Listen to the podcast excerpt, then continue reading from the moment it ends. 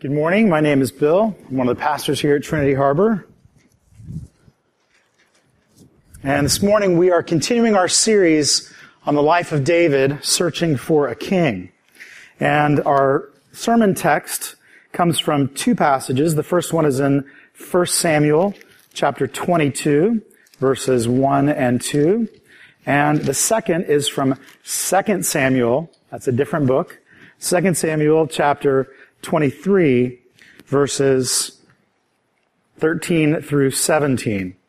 And the reason for that is because the events that are described in 2 Samuel 23, 13 through 17 are actually talking about things that happened during the same period of time as the passage from 1 Samuel 22.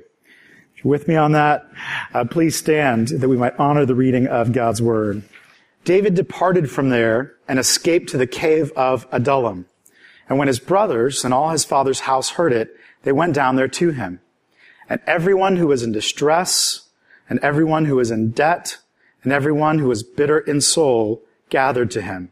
And he became captain over them. And there were with him about 400 men. And continuing in 2 Samuel chapter 23, beginning in verse 13. And three of the thirty chief men went down and came about harvest time to David at the cave of Adullam, when a band of Philistines was encamped in the valley of Rephaim. David was then in the stronghold, and the garrison of the Philistines was then at Bethlehem. And David said longingly, Oh, that someone would give me water to drink from the well of Bethlehem that is by the gate. Then the three mighty men broke through the camp of the Philistines and drew water out of the well of Bethlehem that was by the gate and carried and brought it to David. But he would not drink of it. He poured it out to the Lord and said, Far be it from me, O Lord, that I should do this. Shall I drink the blood of the men who went at the risk of their lives? Therefore he would not drink it. These things the three mighty men did. The word of the Lord. Thanks be to God. Please be seated. So what are you thirsty for this morning? What are you thirsty for in life?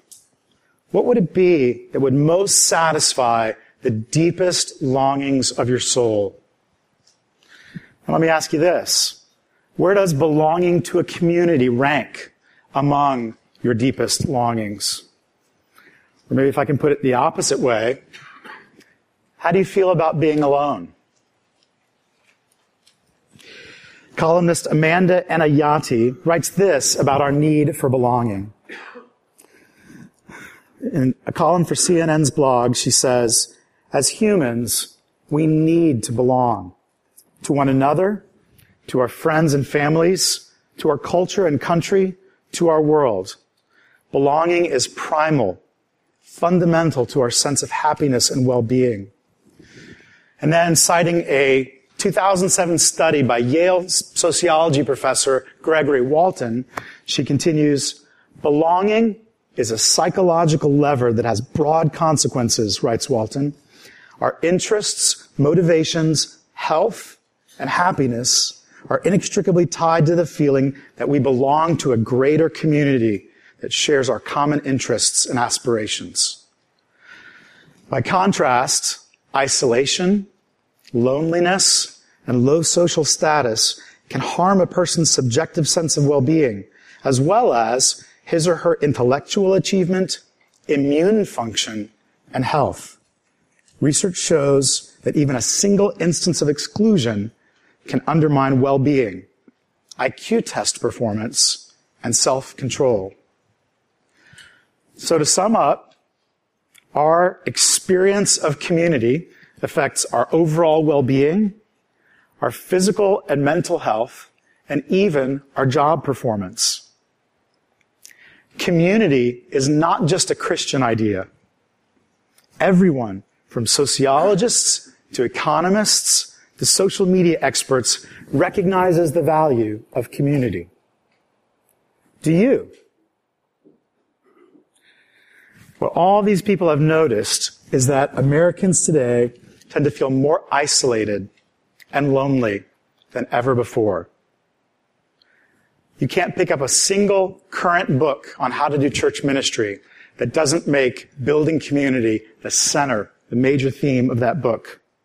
Sociologists everywhere study what contributes to community and how it is that we can find it. Movie and TV producers are desperate to create it, to create a show that makes the people watching feel like they're part of a community. In the 80s, it was the TV show Cheers. Everybody remember that? Sometimes you wanna go where everybody knows your name. Dun, dun, dun. And they're always glad you came. Dun, dun, dun. You wanna go where you can see troubles are all the same. You wanna go where everybody knows your name. Remember that? The place where everybody knows your name. And of course, in the 1990s, the show Friends came on the scene. Anybody remember the chorus? I'll be there for you when the rain starts to fall. I'll be there for you cause you've been through it all. I'll be there for you cause you're there for me too. Dun dun dun dun dun dun dun. dun. They're just crazy to make you feel like you. Thank you very much.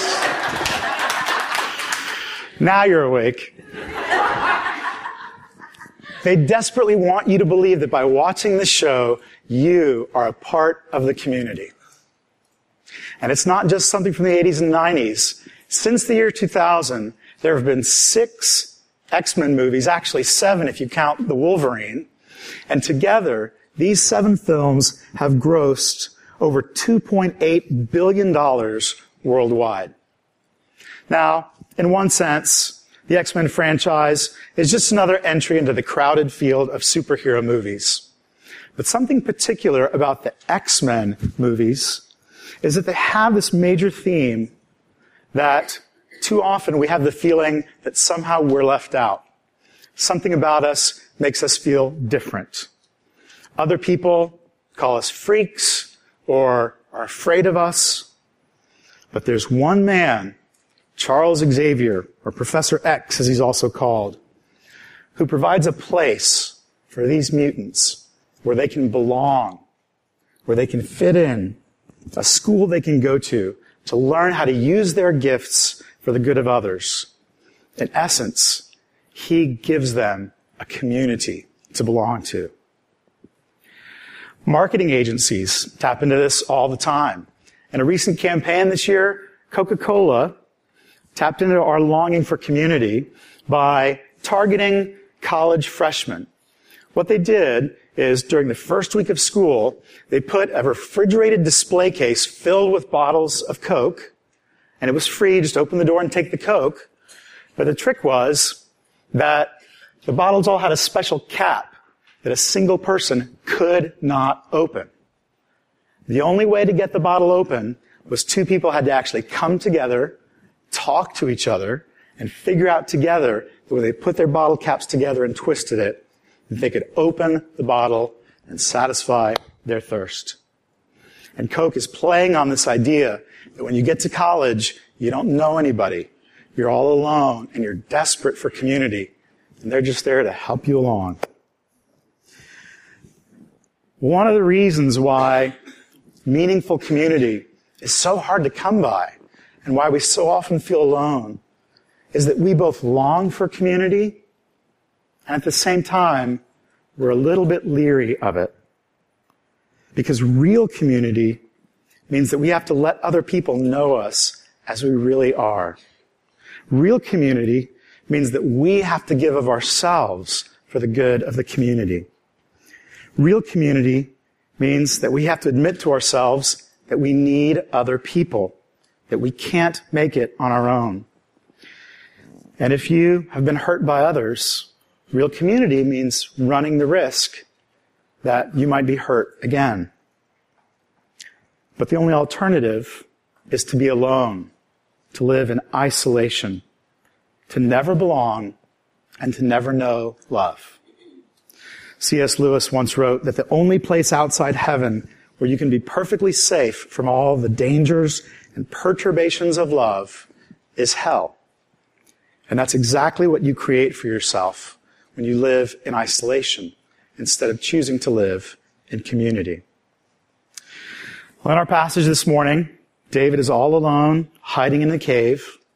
And in the midst of that loneliness, in the midst of his isolation, God gives him a community. We're going to look together this morning at three aspects of the redemptive community that God gives to David. And the first thing I want for us to see is the surprising nature of that redemptive community. Notice in the passage who it is that gathers to David. In verse 1, we learn that it's his brothers, the people from his father's household. Now, we, I don't think we preached this passage, but earlier in the story, and actually the account of the, of David and Goliath, um, when David asks, hey, what shall be done for the person who engages Goliath in battle? His brothers mock him. They sneer at him. They say, what are you up to? What are you really all about? They are the older brothers. He's the younger brother. He gets no love. He gets no respect. And probably the reason why they're coming to David in our passage this morning is because if David's life's in danger from Saul, then their lives might be too. And so they're probably just coming out of fear and out of a desire for protection. Look in verse 2. It goes on to tell us that those in distress gathered to David, those in debt, probably people who had experienced uh, oppression, and finally those who are bitter in soul. All of these people put together make up a motley crew, a ragtag band. In other words, the community that God gives David is made up of poor, needy, broken people. Is that what it is that you look for in a community? Most of the time, we tend to avoid needy people like the plague. We're just afraid we're going to be overwhelmed by their neediness. But the truth is that we're all needy and broken. Some of us are just better at hiding it than others. You, maybe you know in your heart that you're needy, that you're broken, but you don't want anyone else to know. So when someone walks up and says, Hey, how are you doing today? You say, I'm fine, hoping that they won't figure it out. Or you say to yourself, Well, I just don't want to be a burden to anyone, so I won't tell anyone else how I'm really doing. Others of you are good at hiding your neediness. You're so good at it that you hide it completely from yourself. You're the ones who say, I don't need anybody else. I have things under control. Because you see neediness as a sign of weakness, and you don't do weakness. Congratulations. As Zach said earlier, you found your king. What God provides in a redemptive community is a group of people who know that they're needy and are available to the others who are in need. It's a very crazy upside down way of thinking about community. When we feel that longing for community, that longing for a place to belong, this isn't how we would have designed it. Why would God do things this way? Well, Paul answers that question for us in his letter to the Corinthian church, where he says, not many of you were wise according to worldly standards. Not many were powerful. Not many were of noble birth. But God chose what is foolish in the world to shame the wise. God chose what is weak in the world to shame the strong. God chose what is low and despised in the world, even things that are not, to bring to nothing the things that are, so that no human being might boast in the presence of God. When was the last time you saw a church sign that right underneath their name, their slogan was, Home of the foolish, the weak, the low, and the despised? And if you did see that church, would you dare to set foot inside the place? Maybe instead you're looking for a church that has a sign that reads, Home of the bold and the beautiful. A church filled with perfect, pristine people who look like they have just walked out of their photo shoot for the cover of Rockwall Living magazine. That's what you're after, then you may not be comfortable being a part of Jesus' community. The poor, the sick, the lepers, the tax collectors, the prostitutes. These are the people that flock to Jesus. Not the Pharisees, because they had it all together. And they couldn't understand why Jesus would even be willing to be a part of this kind of community. So he explained it to them. Those who are well have no need of a physician, but those who are sick. I have not come to call the righteous, but sinners to repentance. And by saying that, he wasn't saying that the Pharisees were righteous and didn't need him. He was saying they think they're righteous, and therefore they think they have no need of him. None of us is untouched by the brokenness of the world.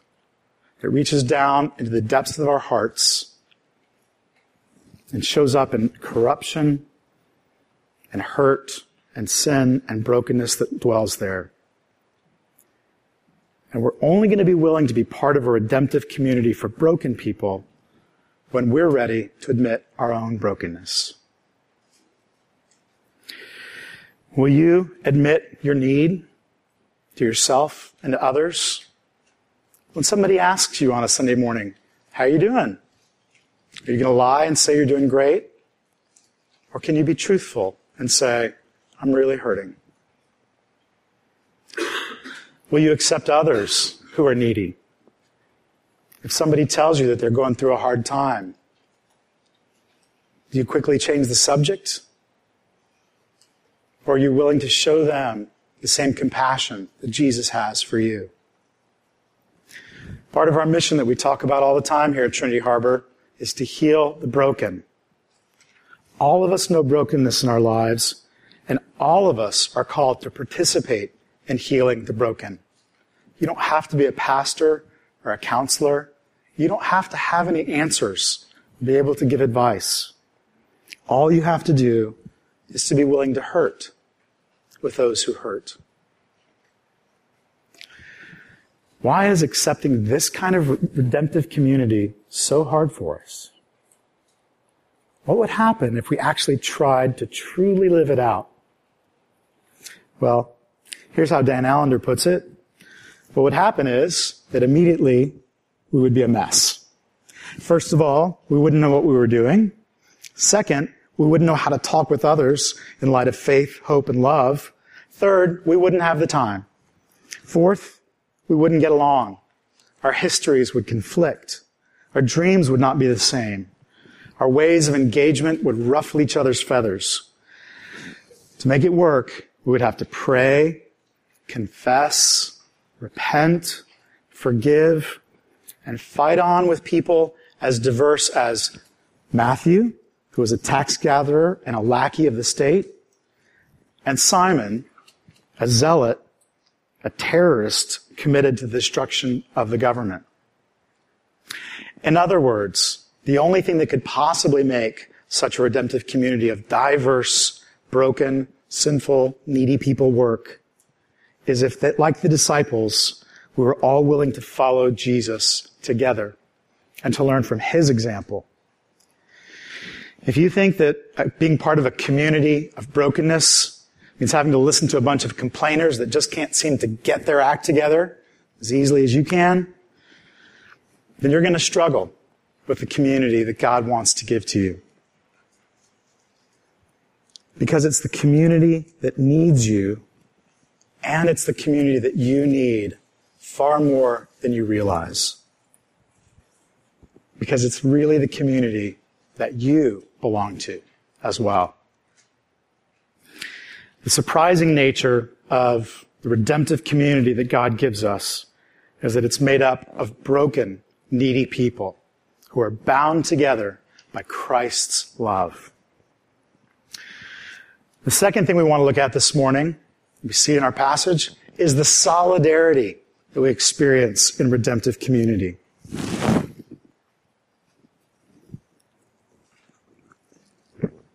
In first, excuse me, in 2 Samuel chapter 23, there's actually a long list of various exploits of David's mighty men.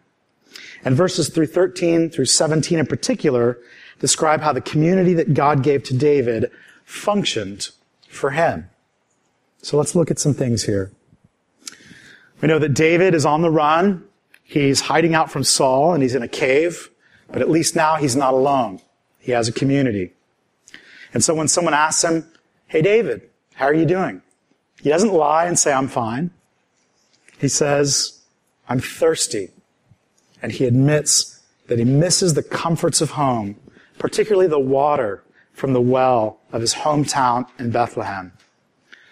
Now, Bethlehem's actually only about 20 miles away from the cave that's at Adullam. But the problem is that Bethlehem at this point in time is where the Philistine army has set up their camp. There is no chance of getting any water from the well because it is so heavily guarded. And David would never order his men to risk their lives just to satisfy his thirst. He's just expressing his wish aloud. But for these three men, members of the community that God gave him, they are so devoted to David, they experience such solidarity with him, that they consider his wish to be their command. And so immediately they leave, they make the journey to Bethlehem, and they fight their way through the Philistine army so that they can get the water from the well that David craves and bring it back to him. And to give David what his heart desires. It's just an amazing demonstration of their devotion and their solidarity with David. Don't you just long to be in David's shoes? Don't you want to belong to a community, to have people in your life who are so dedicated to your good that the moment that they sense that you have a need, they immediately take action to meet that need for your benefit. Don't you want that?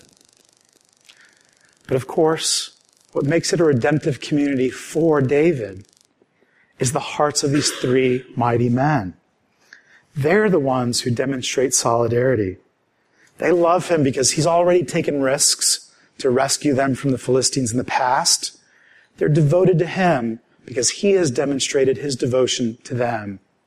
Together, they're brothers in arms. That's the kind of community that we all want to be a part of.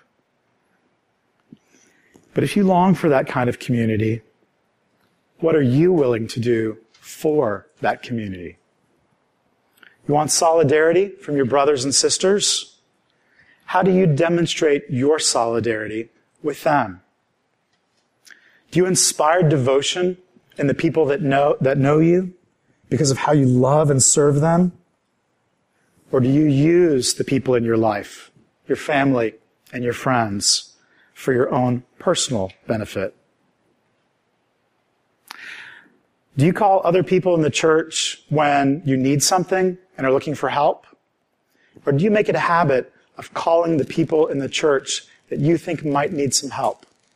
So that you can provide it for them. There's a remarkable contrast between these two ways of thinking about community in John chapter 12. A week before Jesus' death, he's invited to a dinner in his honor given by his good friends Mary and Martha and Lazarus. They are his devoted friends and he is devoted to them. He's already raised Lazarus from the dead.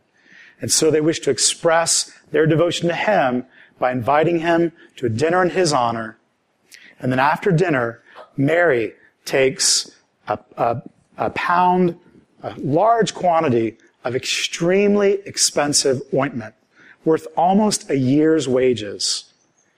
And she pours it out on Jesus' feet, anointing them, and she wipes his feet with her hair so that the fragrance fills the whole room.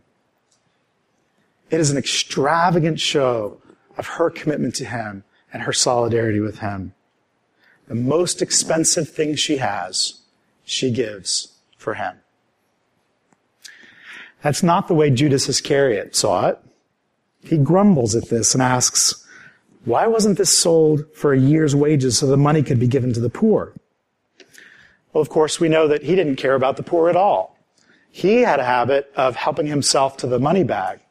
So when he's watching this oil, this ointment being poured out on Jesus' feet, he doesn't see it as an expression of solidarity, what he sees is an opportunity for personal benefit slipping through his fingers.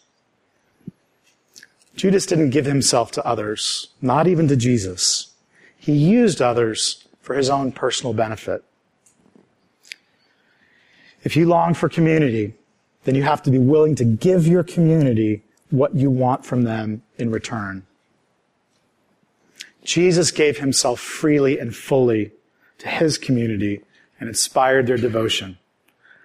Only when you understand what Jesus has done for you will you be willing to give to his community what you long to experience yourself.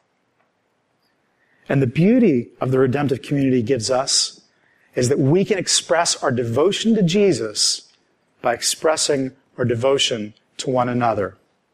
Because Jesus said, whatever you do for the least of these, you do to me. It's only when each of us demonstrates our devotion to Jesus and our solidarity with the community that he gives us that we can truly experience the church as God created it to be. A redemptive community that Jesus gave his life to establish. And of course, participating in that kind of redemptive community requires sacrifice. And that's the third thing we see in our passage this morning. The sacrifice of redemptive community. David's men sacrificed their comfort and safety in order to satisfy David's thirst. Now, at this point in the story, a little explanation is required because David's response to their heroic service uh, sort of hits wrong at our modern sensibilities. When the men bring him the very water that he longed for, he refuses to drink it. Instead, he pours it out on the ground. Now, most of us probably, when we read that for the first time, think, well, that was kind of rude. Uh, they risked their lives to get in this water, and he won't even drink it? How ungrateful is this guy? What is wrong with him? And I have to say that the reason that we think that is because we don't share an ancient Near Easterner's sense that certain things and certain actions are sacred we don't have a sense of the sacredness of things in the same way that they did. David's not ungrateful. He's more than grateful. He is overwhelmed by their sacrifice. That they would risk his lives just to satisfy his thirst. What he gets that we have trouble with is that drinking this water at this point would be to treat it too lightly. This water is precious. It is holy. He's not simply going to drink it to satisfy his own thirst. Instead, he honors his men because they have honored him. And he treats offering to him as a sacred offering devoted to the Lord. And as he pours it out onto the ground, he sends that water to a place where no one can profane it, can desecrate it. He returns it to the earth for the Lord's benefit, saying, This water is too precious to drink. I'm not the kind of leader who lords it over his men and treats their sacrifices lightly. By treating this water as something sacred, David is saying to them, my life is not worth more than your life. And my blood is not worth more than your blood. The men sacrifice their safety to honor David. And David sacrifices the satisfaction of his own thirst so that he can honor his men. We all long for a community where we feel a sense of belonging, where we know that we're respected and valued and loved. What are you willing to sacrifice to be a part of such a community? The honest truth is that most of us aren't really willing to sacrifice very much. We hold our time, our money, and our emotional energy with clenched fists. When personal conversations start to get uncomfortable, we make for the nearest exit. But what makes the church a redemptive community is that it is built on sacrifice. Members of the community sacrifice themselves for one another. They accept their own suffering so that others can experience respect and honor and love and the joy of belonging. Earlier I mentioned that a major theme of the X-Men movies was finding a sense of community, a place of belonging. Well, in the most recent film that came out a few weeks ago, I'm not going to tell you the ending, mostly. All this community is in jeopardy because their fearless leader, Charles Xavier, has suffered uh, great loss. He's experienced a debilitating accident um, where he loses the, the ability to walk, and two of his closest friends betray him. And he's in such overwhelming physical and emotional pain that he can't stand it. And so he's developed, with the help of a friend, a medication that he can take, and he medicates himself constantly so that he doesn't have to feel the pain. But the only problem is that although the medicine takes his pain away, it also takes away what made him who he was. It takes away his psychic abilities. It takes away the very thing that was his gift that he used to create this community. And as a result, he ends up alone and miserable. And at a key moment, a friend tries to persuade him to stop medicating himself. Charles, he says, your community needs you. And Charles says, I can't. I can't endure the pain. I'm not willing to do it. And so his friend tells him that the only way to deal with the pain of such great loss is to accept it, to be willing to experience it and to endure it. Charles's sacrifice, his willingness to suffer, is the very thing that enables him to create the community that desperately needs him. The greatest gift he has, his friend tells him, is the strength to bear their pain without breaking. In short, his friend is telling him that only by being willing to sacrifice himself can he give others the gift of community. It's a gift that we all want, but we're reluctant to give ourselves. So let me ask you, how often are you willing to make financial sacrifices to put others' needs ahead of your own? How often are you willing to sacrifice your own personal comfort to spend time with a friend who needs you?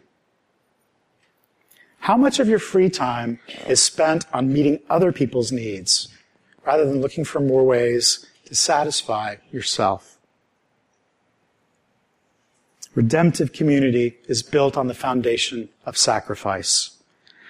David had these friends that poured out their lives for him.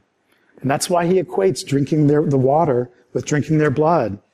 He couldn't do it because he knew that he wasn't worthy to drink of the cup because it represented their lifeblood. He was moved by their sacrifice on his behalf. Well, David sounds pretty great. So if David's so great, why do we need another king, a better king? So far in our series, he sounds like a pretty good role model. But David doesn't always remain faithful to God or faithful to his own people. Eventually, like all of us, he does put his desires ahead of the needs of the community, using others for his personal gain. And his greatest failures will come, will come from his unwillingness to sacrifice himself for the sake of his people. We need a better king than David. We need a king who sacrifice for us meets us in our place of greatest need. I said that David refused to drink the cup of his men's sacrifice because he was not worthy of their blood. But Jesus was offered a different cup to drink. Jesus was offered the cup of God's wrath that we deserved. He was willing to sacrifice himself by drinking our cup in our place. When Jesus drinks that cup, he pours out his life as a sacrifice and says to each and every one of us, My life is not worth more than your life. My blood is not worth more than your blood. He drank the cup of sacrifice so that you could drink the streams of living water forever. Friends, drinking from Jesus' living water is what frees you up to drink from the cup of sacrifice. It's what frees you to give your money to the benevolence fund. It's what frees you to minister to the poor in India. Otherwise, when you see that kind of poverty, you would just be overwhelmed. It's what frees you to cry with people who are really hurting. The living water that Jesus gives you is the only thing that can satisfy the deepest longings of your own soul and free you from living for yourself.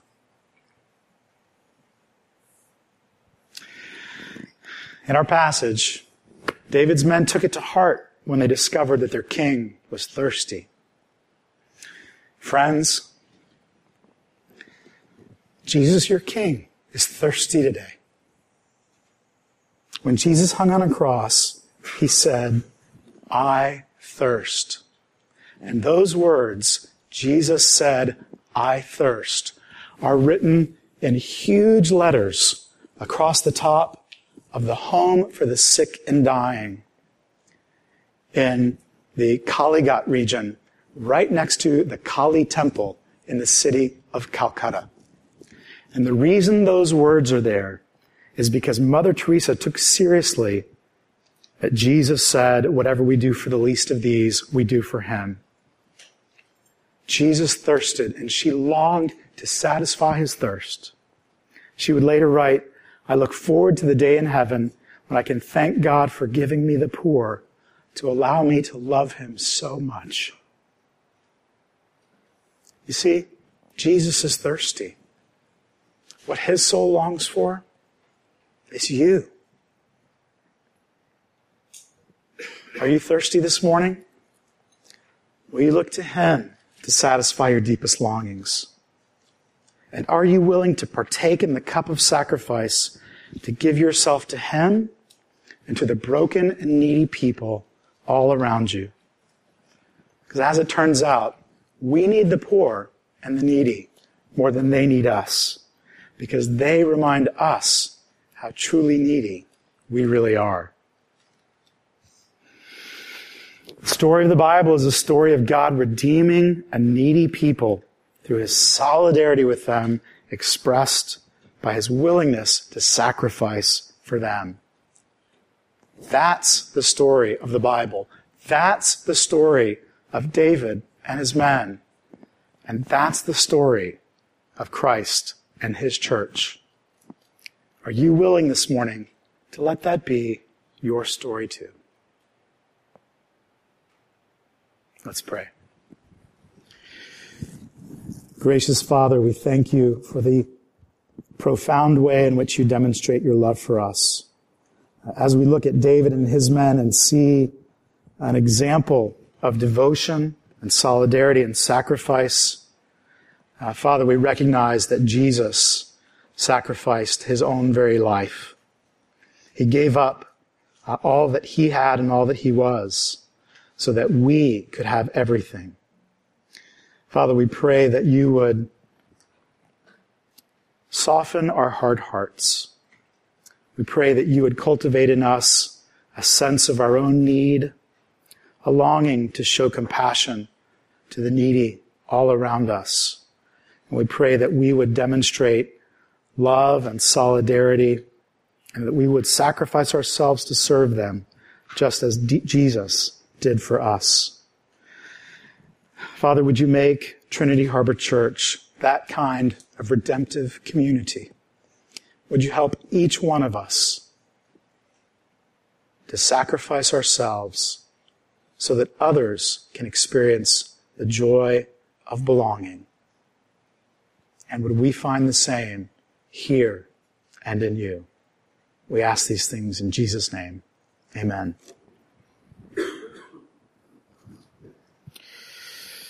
As the ushers come forward to collect this morning's offering, offer up your hearts and your minds to God.